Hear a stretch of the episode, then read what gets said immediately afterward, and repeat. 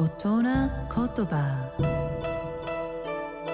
日本の歴史と風土が作り上げた美しい言葉の世界。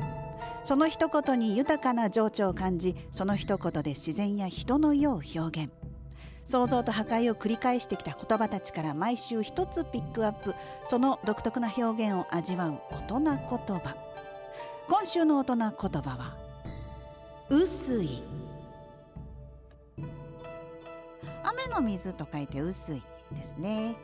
えー日本には1年を24分割してそれぞれに季節を表す言葉をつけた二十四節気という季節の呼び方がありますけれども雨水はその一つです。雨水立春から数えて15日目頃となりますが降る雪が雨へと変わり雪解けが始まる頃のことです。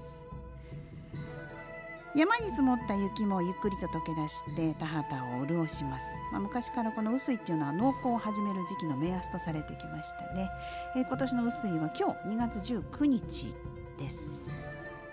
雨水はお雛様を飾るのに良い時期であるとされていまして雨水にお雛様を飾れば良縁に恵まれるとされているんだそうです。特に午後から飾るのがいいということですが今日は午後には雨も上がっていそうです。お雛様飾るのにぴったりですね。美しい日本語を味わう大人言葉でした。